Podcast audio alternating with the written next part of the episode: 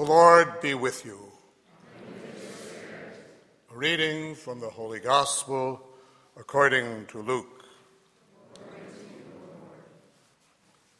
While some people were speaking about how the temple was adorned with costly stones and votive offerings, Jesus said, All that you see here, the days will come when there will not be left a stone upon another stone that will not be thrown down.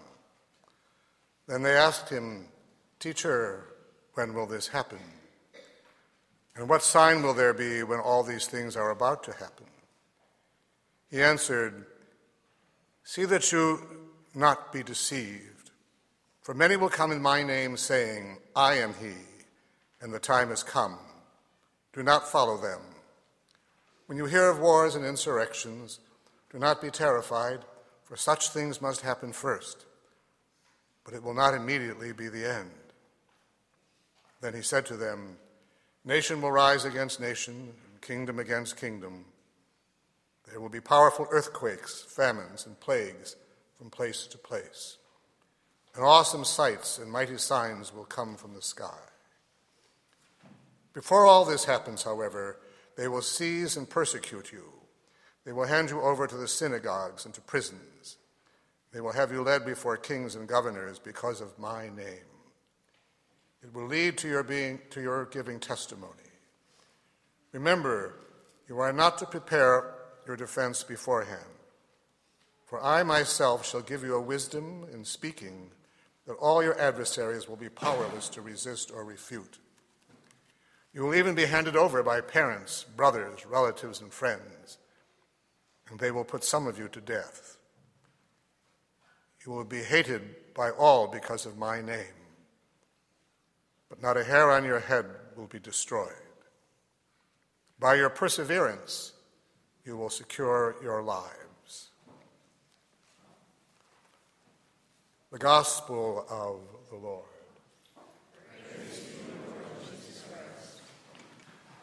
Throughout our lives, we find ourselves preparing for something, whatever it may be, and we are aware of it. And when we're finished the preparation, we are glad that it's over so that we can begin to live life in a different way. It may happen, for instance, in our education. We are in preparation. We move through a series of steps. It may be then through high school or college or graduate school. We're happy to leave it behind. Oh, we may have some nostalgia for the old days, the good times, our friends. We'll attend class reunions. We don't want to go back. We want to move forward. When we're prepared, we want to do something with what we've done. Except, of course, when it comes to the real essence of life. Our whole preparation is supposed to be for the kingdom of heaven. That's what we're supposed to be preparing for. Everything we do is supposed to prepare us for that. And yet, we don't want that to be over with, do we? The preparation. We're not quite ready for death or Jesus to come again. Our Lord will come for the second time in a flash of light, as he said that he would. That we'd like to put off for as long as we can. I'd like to get out of school, but not out of this life, even though I've been called to something much greater. Our Lord speaks of that in today's gospel. There are a number of things in this gospel that make it rather confusing. Our Lord's speaking about several different events. The one is the, the coming of the day of God, which to the Jews meant the vindication of the Jewish people. He's also speaking of his coming at the end of time, as I said, like a flash of lightning. It hasn't come yet. We think it's not going to come. It will come, he comes to us now also, of course, in the reality of the sacraments, particularly in the Eucharist. He's already coming to us in the end times. But he speaks about something else as well the destruction of Jerusalem. You and I can't imagine this. We can't imagine our city all of a sudden being destroyed by a foreign power. But the Jews had rebelled against the Romans so many times that the Romans had run out of patience. When the Romans ran out of patience, it was very serious business. So they came to Israel and to Judea, and they attacked Jerusalem. Jerusalem, we are told by the Jewish historian Josephus, was taken stone by stone. He tells us that as many as a million one hundred thousand people were killed. The Romans meant business. Imagine A million one hundred thousand people were killed, 97,000 taken into captivity to Rome. To this day, on the Arch of Titus in Rome, there's a seven branch candlestick as a reminder of that victory. And there was probably a great uh, procession of triumphant victory, which the Romans had once every 50 years, a triumphant procession. But for the Jews, it was the end of the world, or seemed like it. Their city was destroyed. The temple, above all, had been leveled and burned. There's only a wall left. And today, still, the Wailing Wall in Jerusalem, the pious Jews go to wail over the destruction of the temple, when all the sacrifices came to an end. But of course, by that time, the sacrifices were obsolete. The one sacrifice that could actually take away sins and redeem us had been finished. The temple sacrifices had no reason to go on, but the Jews didn't still look back on that. Remember those sacrifices. How they lost their sense of the sacred, their place of sacred activity. So sacred was it that, the, as you remember, in the Holy of Holies, the high priest could go in only once a year and only alone to say the holy name on the feast, the Day of Atonement. When he went in, they would tie a rope around his ankle in case he died while he was in there. Because if he died, they couldn't go in to get him. They'd simply have to drag him out. I've said before, we have lost that sense of the sacred too. We need to get it back to what we're really doing here and what's really happening. I'd like to digress from my usual homily to mention something. In the recent years, Pope Benedict, actually Pope John Paul II, Pope Benedict, even Pope Francis, and Cardinal Sarah, the prefect of the Congregation for the Sacraments, have said, We've got to go back to some of the things that we've lost that we never should have at the time of the Vatican Council. And the thing they have most mentioned is that they believe the priest and the people should be facing the same direction during the Eucharistic prayer and not towards one another. Uh, that's a rather radical concept, isn't it? The priest and people should be facing the same direction. People will say, You mean the priest should turn his back on us? No. We should be facing the same direction. It's a very different thing. Because the priest is offering a sacrifice. And you and I are drawn up into that sacrifice. We are facing ad deum, God, not versum, versus populum, facing the people.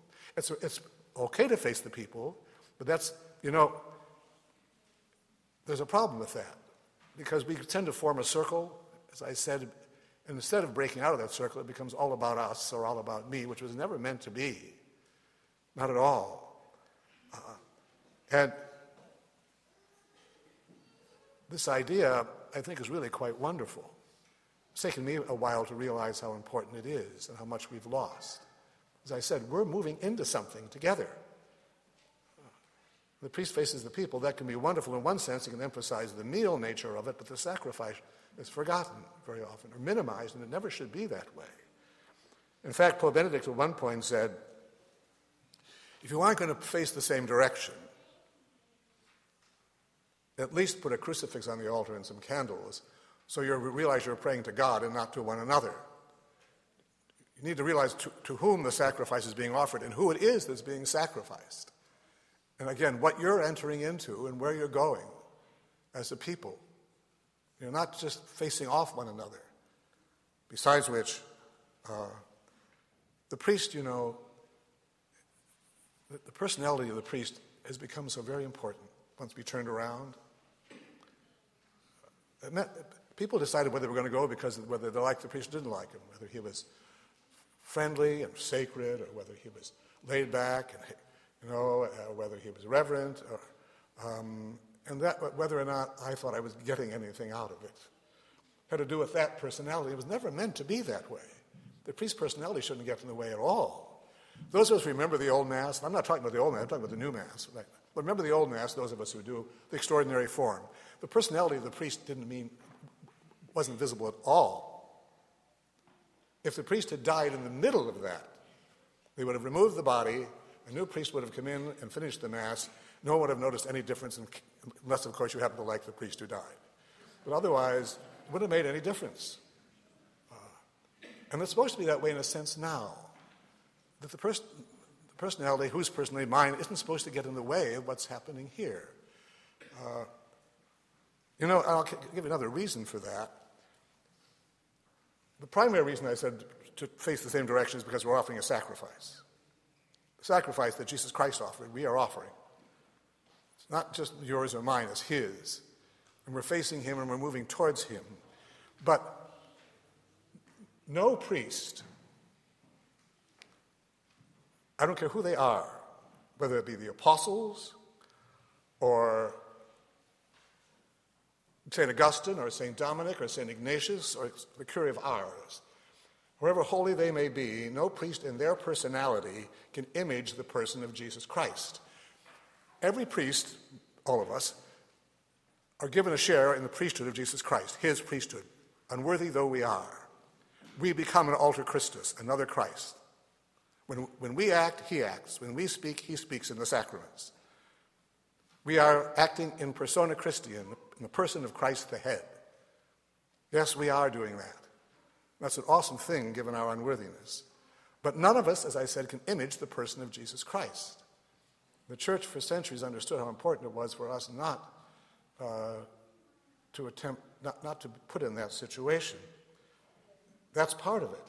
Also, one, one woman, there are some parishes who have already started celebrating Mass with, at the Eucharistic prayer. The first part of the Mass is the same as always. We're not talking about going back to the extraordinary form, which I think is wonderful, but we're talking about the new Mass, the Novus Ordo, but at that point, the priest and the people facing the same direction. Uh, one woman said, We're going back to the Middle Ages. I said, No, madam, we're going back a lot farther than that. Uh, we're going back to the beginning. Because in the beginning, the church celebrated both ways, but very quickly decided that the priest and the people should face the same direction at the Eucharistic prayer. And one of the reasons for that was that in the early church, worship was always done facing east. And all the great churches of the ancient world were built facing east. Even our new cathedral, by the way, is built facing east. Um, because that was the, we were facing the rising sun, a symbol of the resurrection. And the people and the priest faced the same direction. And then the churches could no longer, couldn't always be built facing east, there was what was called liturgical east, ad orientem. So we are symbolically facing east, all together doing the same thing. That's a wonderful thought when you think of it. Not just, oh no, it's no, it's not just all about us anymore. No, it never was all about us, or I feeling good, or, but something wonderfully comforting and beautiful about this. And so we enter into this with humility and awe, a new kind of joy. Uh, in the early church, they understood this. And I think we have to get back to understanding that again, too. You know, um, someone will say, but it doesn't the host face the people, not when he's offering sacrifice.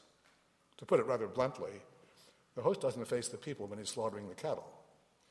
Um, only when it comes time for, for, the meal does he turn and face them. And that's true. You know, if you read the, the missal, the missal still assumes that the priest and the people are facing the same direction. Because it will say the priest now turns and faces the people. Usually we already are. But that's what the missal says. The priest turns and faces the people at the proper time. When it comes time for us to come and enter in to the, the banquet and eat the body and drink the blood of the Lord. So that's the commandment of the Lord to us. And of course, uh, so many Catholics we're told today no longer believe in the real presence of Christ. Not here. People don't. They no longer believe it's the, the body, blood, soul, and divinity of Jesus Christ coming to us that we actually receive. But it is. You're no longer a Catholic if you cease to believe that. So I have some friends who would say, I like this analogy.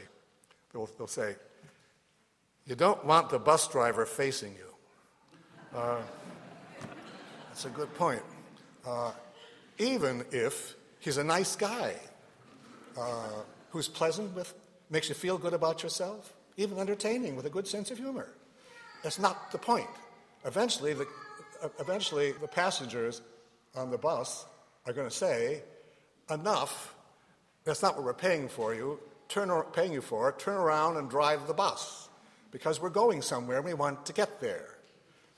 And there's a sense in which that's very true. Uh, so I don't think we're ready to, do this completely right now, We're going to begin on Wednesday evenings after the novena to celebrate that Mass ad Orientem. Um, as I said, some parishes are already doing it during Advent and Lent, and some parishes do nothing else but. But um, I, I, think it might take some time for adjustment. But I think that's important. I think it's important. I forgot to mention this at the last Mass. It's important for the priests too. That's something I don't think priests thought about. For us to focus not on who we are, we all know who we are, but for him to focus on what he is and what he's doing. That's very important. And you know that I've had requests for this, and you know, most of the requests have come from younger people.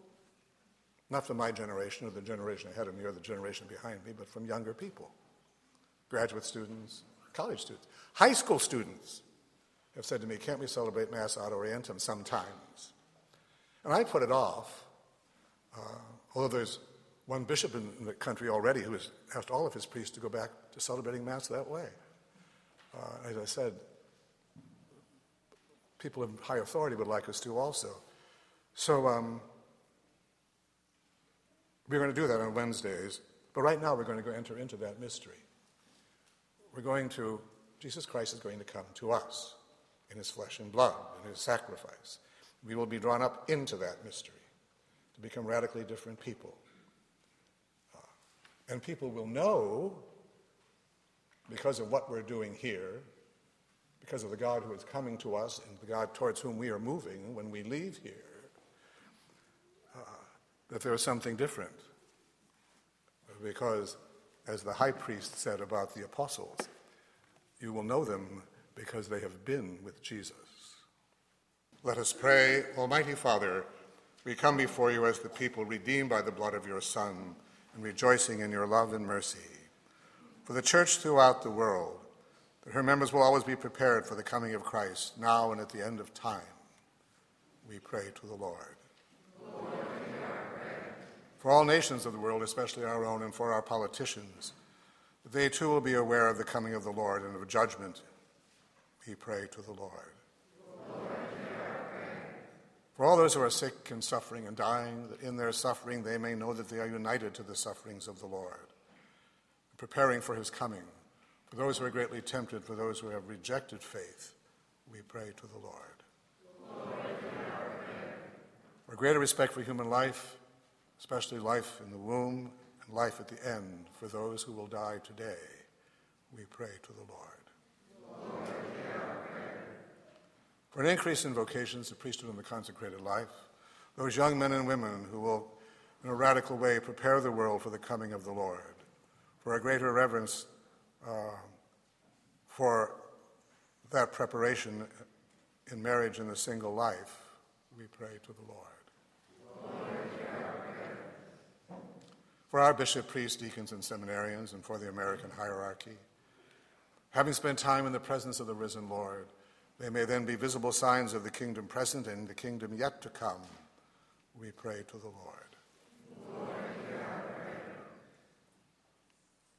For the souls of all the faithful departed, especially our relatives, friends, and benefactors, for all who have died in the battlefield, all victims of violence, terrorism, and natural disaster, especially those of our parish who are remembered since the founding of the parish in our Book of the Dead here and on our altar Eternal rest grant unto them, O Lord. May they rest in peace. May their souls and the souls of all the faithful departed. And for all of us here, that our lives will be so transformed by the coming of the Lord into them now, we will be truly prepared for the kingdom when it does come, when the Lord comes in his final glory. We pray to the Lord. Now we are in the octave preparing for the feast of Christ the King. Today, instead of the usual Marian antiphon, we will sing the Christus Vincit.